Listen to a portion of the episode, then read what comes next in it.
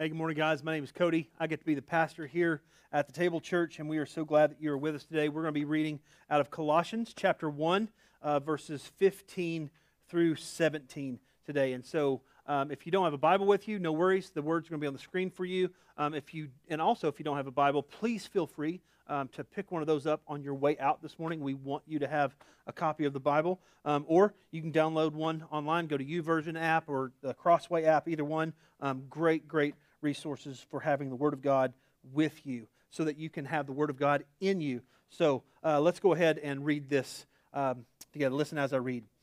He, speaking about Jesus, He is the image of the invisible God, the firstborn of all of creation. For by Him all things were created in heaven and on earth, visible and invisible, whether thrones or dominions or rulers or authorities. All things were created through Him and for Him. And He is before all things, and in Him all things hold together. Let's pray. Lord Jesus, I pray that You would Uh, Speak through Your Word. Um, God, it is Your Word that has power and has authority. God, I pray um, that I would explain it well, but God, that people would respond to You and to Your Word, not just to me. God, may, may You set our hearts ablaze today with the glory that is revealed in this text about who You are, that You are supreme over everything. Over all things, past, present, and future. God, may we see that. May we see You rightly this morning. We ask it for Jesus' sake. We ask it for our deep joy. And we ask it ultimately for the glory of God. Amen. Amen. You may have a seat. Um, as I said, if you're just now coming in, my name's Cody. I get to be the pastor here at the table, and we are so glad that you have chosen to worship with us today. We're um, right in the middle of a series called Supreme um, as we're looking at this. And basically, this text that we're in this morning is why we entitled this sermon series Supreme. This text, what we think, what we think about it is that it's probably an early Christian hymn. Um, you may have recognized as I was reading it that like this, this just kind of flows. It, it kind of has more of a poetic feel to it. And it is one of the highest, um, most important Christological passages in all of the Bible. It's, it, and, and, and Paul may have written it, maybe not. And even if he didn't though, it's still in the inspired Word of God that Paul said, I'm going to use this and put this for this church because I want this church, which is a young church, like we're a young church, at Colossae, filled with a lot of young believers, like we're filled with a lot of newer believers that are, that are, are getting to know Jesus. They're trying to live a life that pleases Him, that glorifies Him. They're trying to follow Him in the midst of some of their family, some of their friends, some of their coworkers not understanding what Jesus is all about. They don't believe in the Jesus that they believe in, and He is trying to strengthen and bolster their faith. And so Paul takes this hymn, whether he writes it or whether he borrows it, he says, this is good stuff. They need to know who this Jesus is that they are following.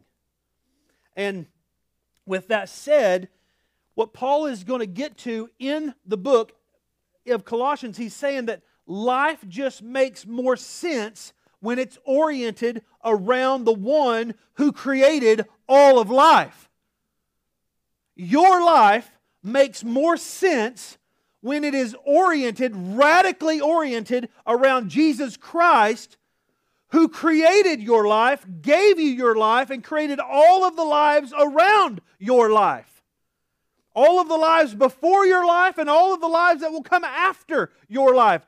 God, through Jesus, by Jesus, for Jesus, created all of that. Now, that is some high Christological stuff, right? But it has incredible practical relevance because it, like, if, if we're not in orbit around Jesus, you, you spin off into space pretty fast. Some of y'all may already be spun off as it is, and you're just circling back. And what I'm hoping today is that if that's you, that you will get sucked in to the gravitational pull of Jesus Christ. Because life just makes more sense. I'm not saying that He will make your life perfect. I'm not saying that He will make your life better in the way that you think it's better. I'm saying it will make more sense. He can make sense out of suffering, make sense out of shame, make sense out of pain. Jesus Christ just makes sense out of all of those things that tend to spin us off. So, I was getting my hair cut this uh, last, just a couple of days ago. Um, my friend Jim recommended this place. It's called Keep It Cut. And so, um, if anybody listens to this, great, Keep It Cut. Maybe they'll give me like a, you know, throwback, some promo. So, like thirty-five bucks a month for like, I think like the deal's called like the Full Monty or something like that. Like they'll trim like the hair, the beard. And I got like a lot of caveman stuff going on. So, like thirty-five bucks a month, we'll we'll we'll we'll keep you trimmed up, keep it cut as many times as you want. So I can go there like every day if I wanted to, right? So I go the first time, I didn't like it, but it was free, and I think they charged me again. So I'm like, I'm at least gonna get my money's worth. So go back. I, that's kind of how I operate. So I, I go back and I get this guy that has never cut my hair. Now when I booked it, I didn't know, I didn't know if it was gonna be a guy or a girl. Okay, I ain't going to tell you the name. It was just, it could go either way. It was a guy. And into the conversation, I'm not going to tell you everything that he said, but like we just launch into this discussion. Like he starts telling me like his political views, his views on morality, what he votes, the fact that he doesn't vote because none of the pop, none of the of the politicians are focused on the real issues that matter, which is overpopulation. And I'm like, okay, wait a minute. So I like I'm just like trying to catch up. Like usually I don't get into those kind of conversations until, you know, three or four visits. But like he's just bam, all in there. Oh, okay. So I start asking questions like, well, you know, what's your moral basis for that? Like, what do you, like, he look, literally, he said this to me, he goes, he goes, I think the government ought to start giving, like, incentives for birth control. And I'm like, like the pill? He goes, no, like for surgeries. I'm like, oh, okay, that you're coming from a different lane? Oh, okay, all right. So we're just trying to, you know, but here's the thing, like his life is just broken. And he's just saying all these things, but there's no there's no basis for it. And I, so when I start pressing on that, I'm like, I'm like, so the world is broken, right? He goes, oh yeah, you know, it's all screwed up. I'm like, so how do? What is the answer? Oh, I don't know. So I'm like, okay, I don't have time to get into all this with him today. But I'm totally going back and getting my hair cut from that guy. Even if I didn't like the way he cut it as good as some of the other guys I've been to, I'm totally going to go sit in that chair again. Because life doesn't make sense to him. And so he's trying to make sense of it the best he can. He's just trying to make sense of it the best he can. And maybe you're like that. And maybe you're trying this church thing. You're trying to understand Jesus. You're, you're trying to think, like life has dealt you some... you know, a, a tough hand, and you're and you're just you're grasping at straws, trying to make sense of it. And I want to say, if that is you, we are glad that you are here. And I do believe that Jesus does make sense of this life. I believe that life makes more sense oriented around Christ. I have lived life not oriented around Christ, and it doesn't make as much sense. Let's look at these three things. Three reasons. Three reasons why I believe that life makes more sense oriented around Christ, and what Paul lays out for us. Number one, because Christ makes sense of God. I don't know about you, but most people that I encounter believe that there's a God. It's part of why, it's part of the culture that we live in. We live in a postmodern culture. We um, used to, um, there seemed like there was more people Um, in, in the modern era that they're, that they believe that because God can't be explained by science and can't like with with like actual proofs, well, we we're going to say that there is no God. But in the postmodern era, that's not really where we believe. We we totally believe in the supernatural. We totally believe that if, if, of of higher beings, of things that are created. The thing is, we just don't understand it. And so there's a lot of people, probably your friends, family, neighbors, they believe that there's a God, but they really don't understand Him. I'll give you an example. I was talking with um, one of our, our, our new believers um, just this morning who's been sharing the gospel and sharing his faith, sharing his story with family, and he says, yeah, I believe in God, but He's dead. It's like, he believes in God, but he doesn't understand Him. He doesn't even understand the resurrection. He believes that there's a God, but why would he give his life to that God since he's dead? And so he's taking it just from a dead religion.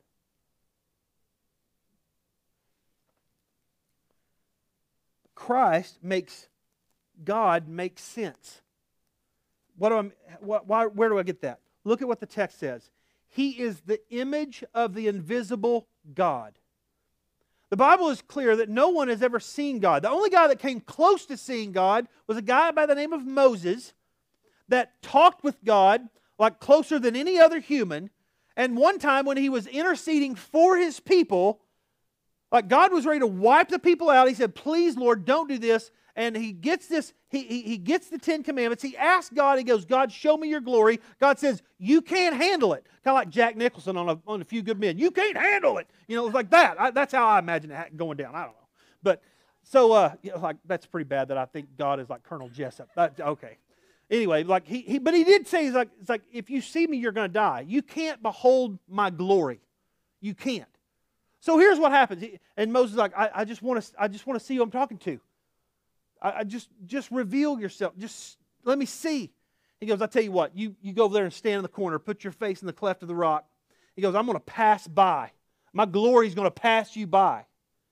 And so the scripture says that he passed by. By the way, none of this is in the notes. I don't even know where it's at in the Bible. Your homework assignment, go look it up. Find it out. He passes by, like Moses, like sees the, like the, the backside for like a second or less, out of his peripheral vision, and he comes back down the mountain and his like face is glowing for like forty days. Like people are freaked out. They're like, like you got to put a cloak over Moses now like a Jedi. We can't handle him. Just because he just saw the glory of God for just a second, just bare out of his peripheral vision, just a flash. That's like we can't handle the glory of God. God is invisible to us. We don't understand Him. We, like no one has ever seen God. We can't, even if we could see Him, we can't behold Him. God is spirit, and those who worship Him must worship Him in spirit and in truth. But God does want to be known, and the fullness of the revelation of God for us as broken, fallen humans is found in the man, in the person, in the body, Jesus Christ. He is the image of of the invisible God. If you want to know what God is like, if you want to make sense of God, get to know Christ. Get to know Jesus. What is God like? He's like Jesus. He's, the, he's, he's like Jesus. Jesus is the image of the invisible God. And this is not the only place in Scripture where it says this. Look at John chapter one, verse eighteen. John chapter one, verse eighteen, the gospel writer says, no one has ever seen God, the only God who is at the Father's side. He has made Him known. That's talking about no one's ever, no, no one knows God. Jesus makes God known. How many of you want to know God? Know Christ. Know Christ. Life makes more sense when it's oriented around Christ, because He makes God make sense. There's a lot of people that say, oh yeah, I believe in God, but then they have a really, really warped idea about like what God is like. Here's a common one. Some people say, yeah, I believe in God. Well, do you believe He's all-powerful? Well, no. Well, why don't you believe He's all-powerful? Well, because, you know, bad stuff happens. Oh, Well, so is there, a, is there something more powerful than God? Well, no.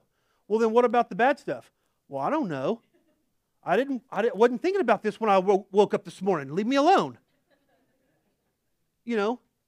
Or they go the other way and they're like, do you believe in God? Yeah, I believe in God.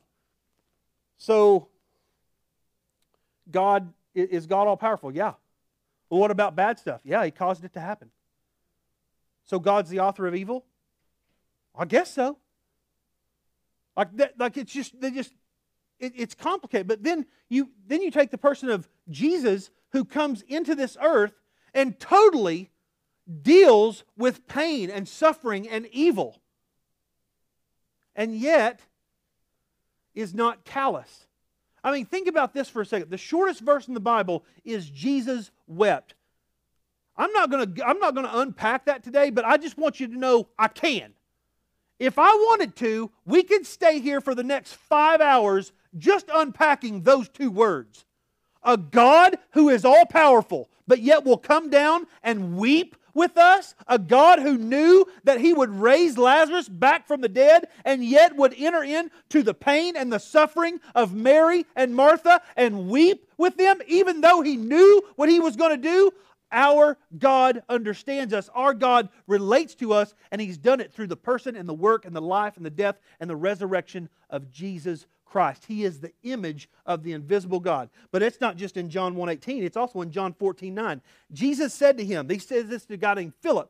He goes, have I been with you so long, and you still don't know me, Philip? Whoever has seen me has seen the Father. Now that's an arrogant thing for somebody to say, if they're not God. Whoever has seen me has seen the Father. If you want to know God, if you want to make sense of God, get into the Gospels. Learn about Jesus. Watch Him and the way He reacted and interacted and responded and initiated with people. Get to know Jesus. He will help you make sense of God. But it's not only there. It's also in Hebrews chapter one three. Hebrews chapter one three says that Jesus says He is the radiance of the glory of God. That glory of God that made Moses' face shine for forty days and forty nights, and all of Israel had to put a Jedi cloak on Him so they could hide Him. Jesus, the radiance of the glory of God and the exact imprint of His nature. You have to understand this. Like, I have a boy, and he's, he's a lot like me, and he's a lot like his mom. But he's not the exact imprint of my nature, and thank God for that. Right? But Jesus is the exact imprint of God's nature. When you read about Jesus, when you really get into the Word and you say, oh, that's what it's like, you can know that as you're reading about Jesus, as you're discovering who Jesus is, as you're experiencing Christ, you can say, that's what God is like. The exact imprint of God. This God that has been invisible to me, that I have never understood. Now I see what He's like because I can see and know what Jesus was like, because He is the God who took on flesh, who became man and dwelt among us, and of His fullness we have received.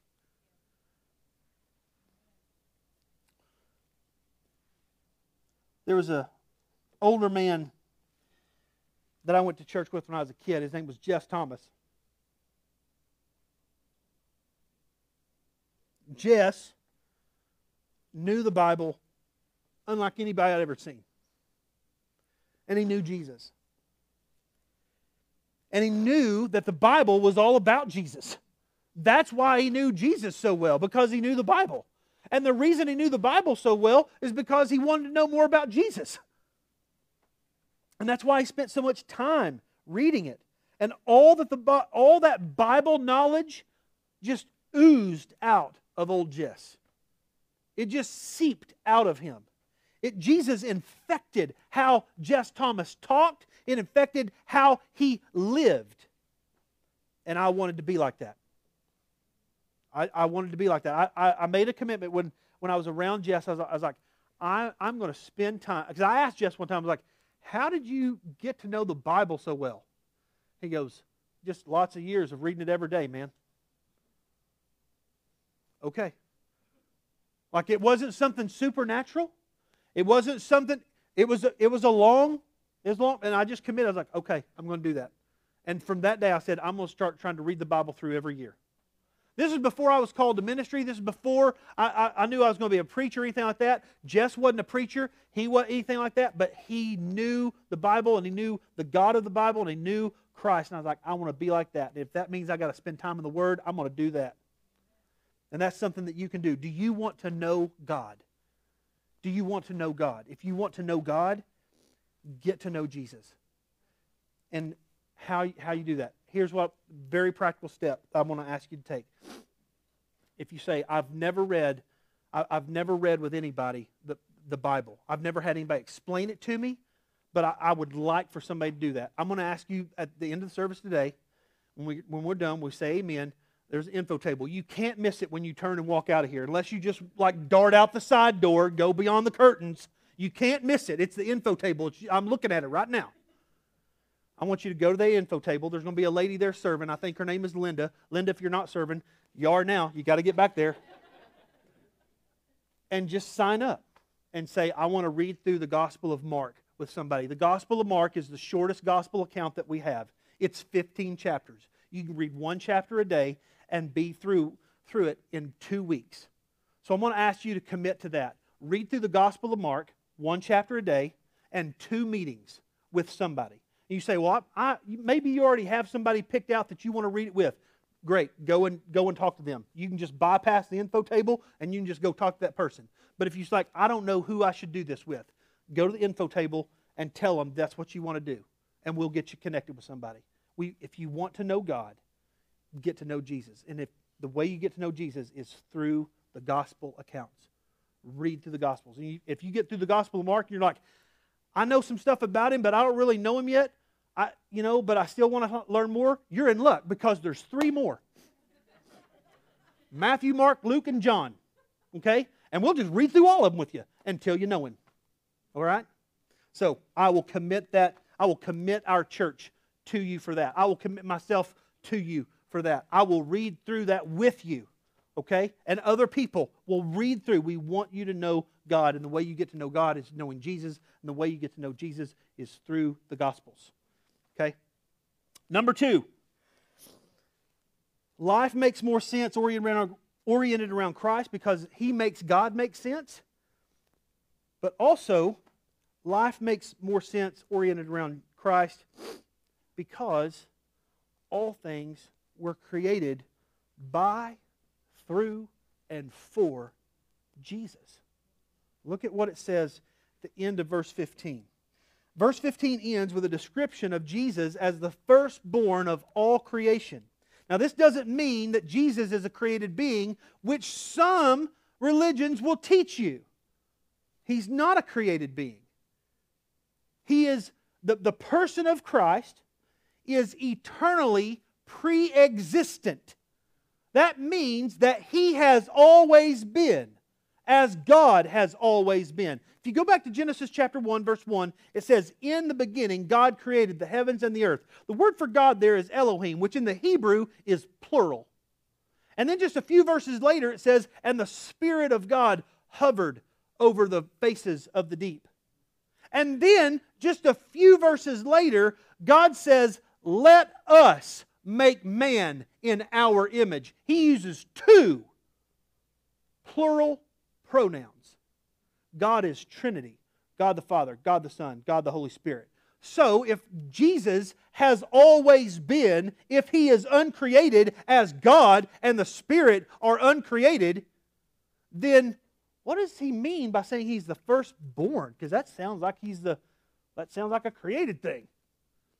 What He means, this is not a description about time as much as it is a description about the preeminence of Christ, which he's going to state next week when Jesse Powell preaches for us and unpacks verses eighteen through twenty. It's the preeminence of Christ, meaning that he is the first, the idea of firstborn means he is preeminent. He is of first priority. He is of first order over all of creation. And his preeminence is directly tied to his preexistence. He is before all things, which he tells us down in verse seventeen of our text here today. He has always been. Now, the practical outworkings of that, about how it makes our life make sense, is that Jesus has been around a long time. He's seen some stuff. Let me just put it, uh, we've talked real high, let me just put it down here real low for you.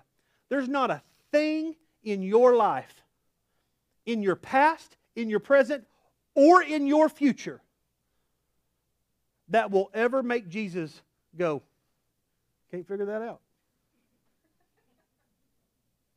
There's nothing in your life that Jesus will respond to and say, never seen that before. Nothing. He has seen it all. He's seen it all. You are, you are not going to shock him. You are not going to surprise him. All things are created by, through, and for him. That idea, were created, that is a perfect tense verb. Here's what I mean by perfect tense verb. Perfect tense, see, we have past, present, and future like in the English language. Greek has like all these extras. Perfect tense verb means this. Here's the, here's the, the impact of a perfect tense verb. It is a past action with a continuing into the present and into the future result.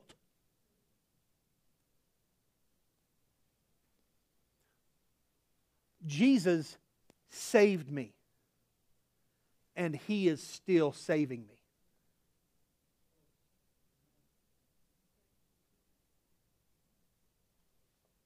He saved me. He's not going to chunk me back. He's going to continue holding on. You listen, you let Jesus get a hold of you, you ain't never had anybody get a hold of you like Jesus gets a hold of you, because he will not let go. He will not let you go. He saves, and that's going to continue on. Paul says it this way in Philippians. He goes, he who began a good work in you will complete it. Faithful is he who called you, and he will do it. He doesn't stop. Life makes more sense when it is oriented around Christ, because he makes sense of God, and because everything thing that we see and experience was created by him. He goes on, he says, for by him all things were created, in heaven and on earth, visible and invisible, whether thrones or dominions, rulers or authorities, all things were created through him and for him. For him. That means your life was created by, through, and for Christ. Your kids were created by, through, and for Christ. This church was created by, through, and for Christ. Wherever you look, this is a quote from one of the commentators I read, wherever you look, or whatever realities you think of, you discover entities which, even if they do not acknowledge the fact, owe their very existence to Christ. They are his handiwork. I put, you look at a Ferrari. I don't know about you, but I, I look at a Ferrari. I don't glorify Enzo. I glorify God, who made Enzo, who made a company that made Ferrari. And I always picture him in red. All things in heaven and on earth, visible and invisible, whether thrones or dominions or rulers or authorities. F F Bruce says this, for those who have been redeemed by Christ, the universe has no ultimate terrors. Why are you so fearful? Do you know that that's the number one command in the Bible? Don't fear. I wonder why that's said so often. Probably because we're prone to it. For those who have been redeemed by Christ, the universe has no ultimate terrors. They know that their Redeemer is also Creator, Ruler, and Goal of all. For him, all things were created. All things, you and I, are included in that all things. Augustine of Hippo says this in his Confessions. He says, "Thou hast made us for thyself, O Lord, and our heart is restless until it finds rest in thee." So do you want to make sense of your life? Let the one who created your life and all of the life around it inform you about your life. Believe what he says about you. Orient yourself around him and for him. There's a couple of practical steps for this. You cannot do this without community. You cannot do this on your own. Which is why we planted this church. We, we are not meant to be alone. In, in the beginning, when God created the heavens and the earth, he, all the stuff, he looked around, he had created man, and the first thing, he had said, he looked at the plants, he looked at the stars, he looked at the sun, he looked at the dirt, he looked at the water, he looked at everything, and he said, it's good, it's good, it's good, it's good, it's good. And then he said, it's not good. Now, when you and I look at something, we say, ah, that ain't good. Okay. No, no big deal. But when God says something's not good, that has like cosmic reality, I mean, it, implications. And you know what he said was not good? It's not good for man to be alone. Um, so you say, oh, so he gave him a wife. That's, yes. And then he said, be fruitful and multiply, because we're meant for community. Here's the reality. You have blind spots. And the reason you say, no, I don't, is because you have blind spots. You and I got them. We all have them. And we need other eyes on us. It'd be great if we were like a horse and we could see like, you know, two hundred seventy degrees, but that's not the way that God created you and I. We have front facing. We, we see, I mean, one eighty is about as good as we can do it, right? That's, that's as good as you and I can, can do it. We need people around us that are, you know, helping us. So this is why with community, when you, what we would encourage you to do is get into a group. Get into a group where you're doing life with one another. You're not meant to do this on your own. You're going to be very, very limited if you're trying to just, you know, me and Jesus, that's all it is. No, he's created you for community. You need more people. So, again, I'm going to, I'm going to encourage you to go to the info table and ask them about getting into a community group and, do, and start doing life with people, getting to know and building those relationships. Because it'll take some time. It, I understand. I'm, I'm not saying you should go to your first group and like share all of your deep, dark, sordid history. You know, I know that you're not going to do that. That's going to take time. And I want you to know that we, I, I trust every one of our groups. I do. I've been to every one of them. I, ha I host one in my home. I trust every one of our groups that you will be loved well, that you will be told the truth in love, and that you can tell the truth. Okay? Third thing, and we got to go. We got, we got to get on.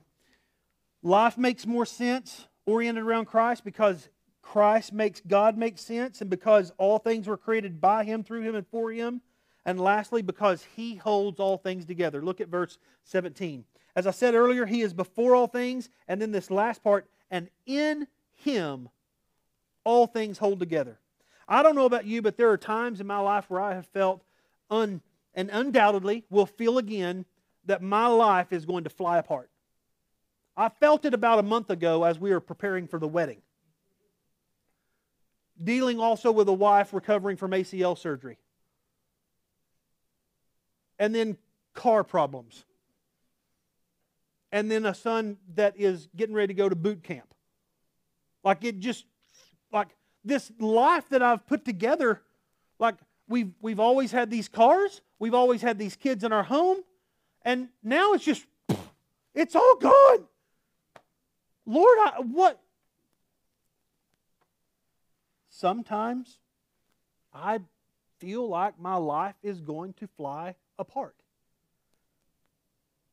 I know none of y'all ever feel like that. You're so much more spiritual. You're so much more mature in Christ, and you would never feel, feel that. That's why I need you guys. So when, when, I, when I'm there and I, and I feel that way, This verse means the world to me. In Him, all things, all things hold together in Him. My family, car parts, church, my emotions, my health, all things, everything. All, all of those things I listed, those are all things, and they're included in all things. It grounds me to Christ, who won't let me fly apart, but instead has held me together time and time again, and will always do so. Why? Because He promised. He says, I will never leave you and I will never forsake you. Why can He say that? Because He holds all things together. He created it. He knows it. He understands it. And He is more than capable of holding it all together. He keeps this, I mean, think about this for just a second. He keeps this planet spinning at precisely the right speed. He keeps it on its axis, precisely on its axis. He keeps it rotating around the sun in its orbit. And He has stopped it, at least while we've been here, from like an asteroid hitting it and wiping out the planet. He has sustained all of this. And if He can do all that, if He can keep it spinning, if He can keep it in its orbit, if He can keep it on its axis, He can hold you together. You are not too much for Him. Don't let your pride think that. Don't let your pride lead you to that conclusion that you're too much for God. No, no, no. He's too much for you. That's the reality. But in your pride, you don't want to admit that. You want to, because you're the center of the universe. And I'm just telling you, maybe this is your blind spot. You aren't. You aren't. It's not about you. It never has been, and guess what? It never will be. You can go to five years and pay for therapy before you arrive at that conclusion. I just gave it to you for free.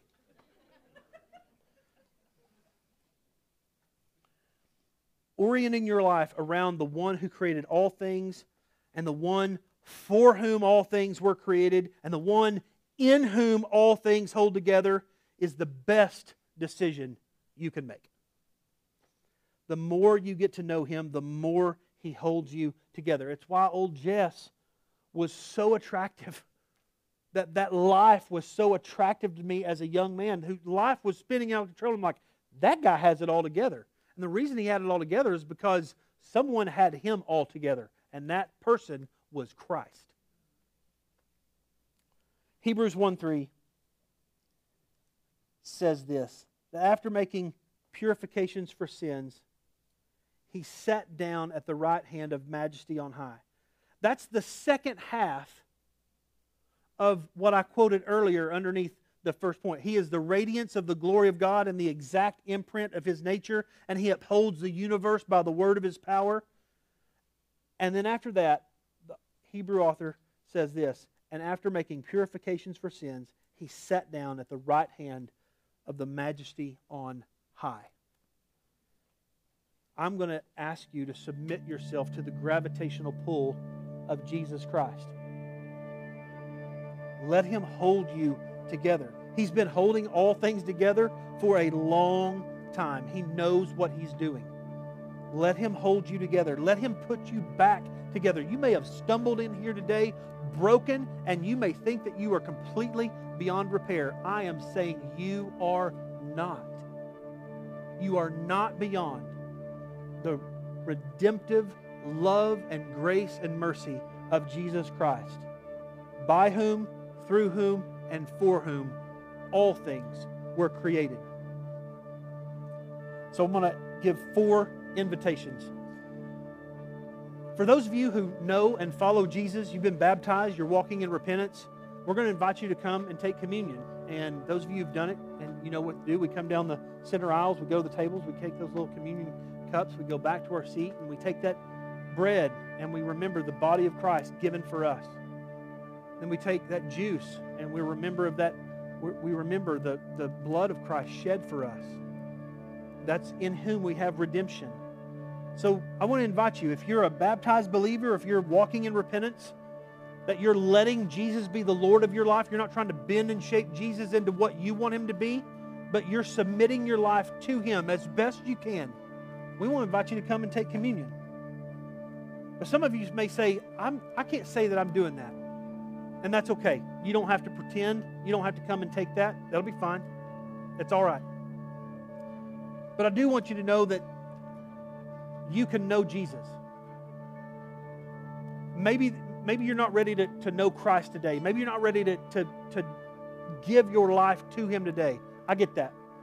But I'm asking you, would you be willing to just have a conversation about it?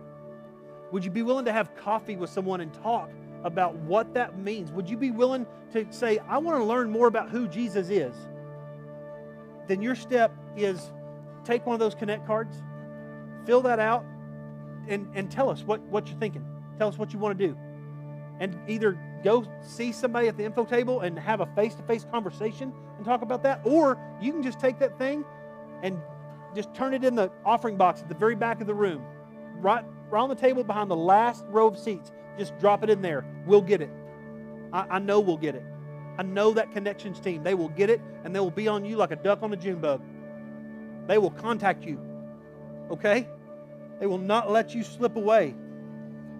But there may be some of you that you're ready today. You're like, hey, I'm convinced. I wish you'd just shut up and tell me how to get saved. Uh, now's your time. You got to admit that you're a sinner. You got to admit that you have blind spots. You got to admit that you're broken.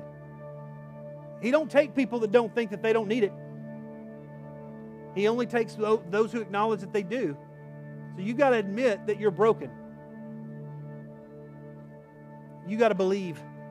You got to believe that Jesus Christ is the Son of God, died on the cross, lived a perfect life, died on the cross for your sins, and rose from the grave, and that he has the power to change your life.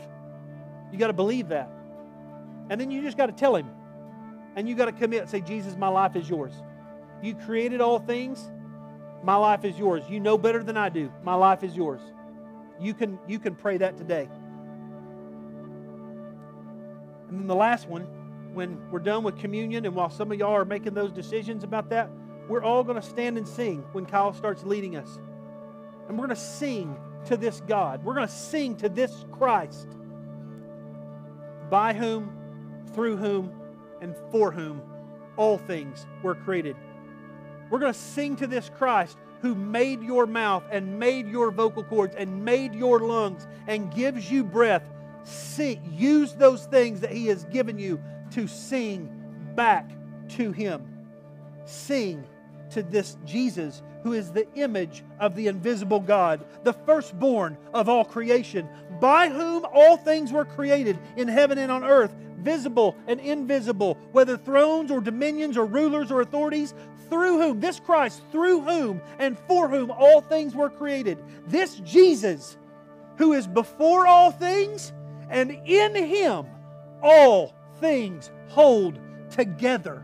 Sing to him. Give him the praise he deserves. He is worthy of every bit of it you can muster. I'm going to pray for you. You make your decisions and then sing with us. Lord Jesus, have your way. Have your way with us as the rightful ruler of all that ever was, all that is now, and all that ever will be. God, have your way with us. Save your people. Continue to save your people.